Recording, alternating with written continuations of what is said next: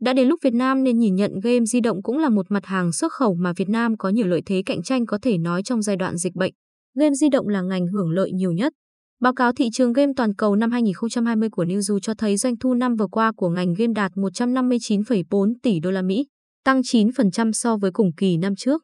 Trong đó di động đóng góp đến phân nửa doanh thu với hơn 77 tỷ đô la Mỹ. Đáng chú ý, doanh thu game trên smartphone tăng trưởng 15,8% theo năm.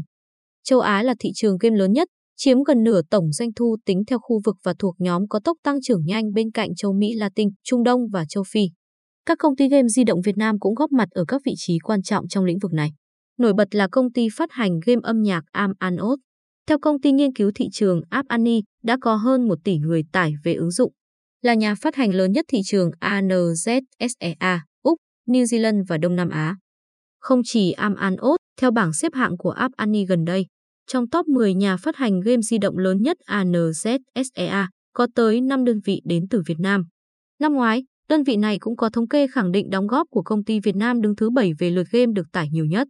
Trung bình cứ mỗi 25 game di động tải về trên toàn cầu sẽ có một game đến từ Việt Nam. Ngành game Việt Nam đã thực sự trưởng thành kể từ cú hích game Flappy Bird của lập trình viên Nguyễn Hà Đông từ năm 2015. Không còn xuất phát từ cá nhân và thành công dựa trên may mắn. Nhiều công ty đã đầu tư bài bản và đạt được các vị trí cao trong ngành xuất khẩu game toàn cầu. Mặc dù vậy, theo ông Nguyễn Đình Khánh, sáng lập kiêm giám đốc Quốc Fan, ngành xuất khẩu game Việt Nam đang thừa lượng, thiếu chất. Ngắn hạn thì chúng ta thắng, dài hạn thì chưa biết được, ông Khánh nói. Theo ông Khánh, các công ty game Việt Nam hiện đang gia nhập vào phân khúc game casual, game phổ thông, game dễ chơi, vì chi phí sản xuất thấp. Dòng game này sống chủ yếu nhờ quảng cáo là chính.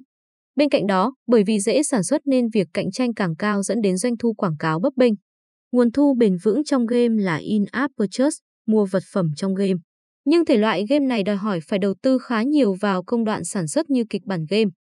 Đồ họa, âm thanh, do phần lớn các công ty game Việt Nam là khởi nghiệp. Chú trọng dòng tiền nên rất hiếm đơn vị mạo hiểm đầu tư các game có chất lượng, ông Khánh nhận định. Một rào cản lớn khác, theo ông Khánh, là nhân sự. Việt Nam chỉ mới gia nhập thị trường game được 10 năm trong khi các công ty toàn cầu có kinh nghiệm ít nhất là gấp đôi nên chất lượng game tốt hơn.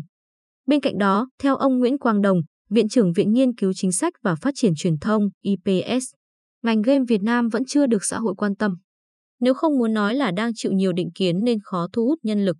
Dù rằng đây là ngành duy nhất xuất khẩu được sản phẩm nội dung số của Việt Nam ra thế giới, ông Đồng cho biết, Việt Nam cần các chính sách đột phá hỗ trợ ngành công nghiệp xuất khẩu game di động.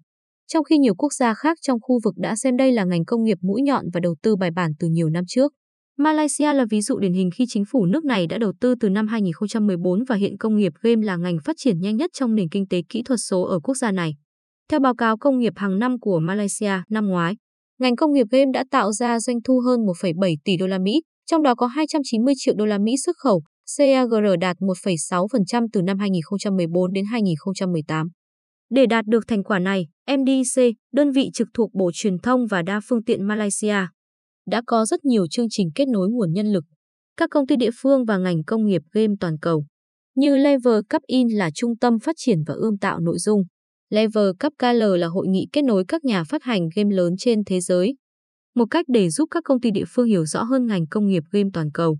Bên cạnh đó, còn có quỹ Digital Content Grant của chính phủ để hỗ trợ các công ty địa phương trong ngành game phát triển, sản xuất và tiếp thị.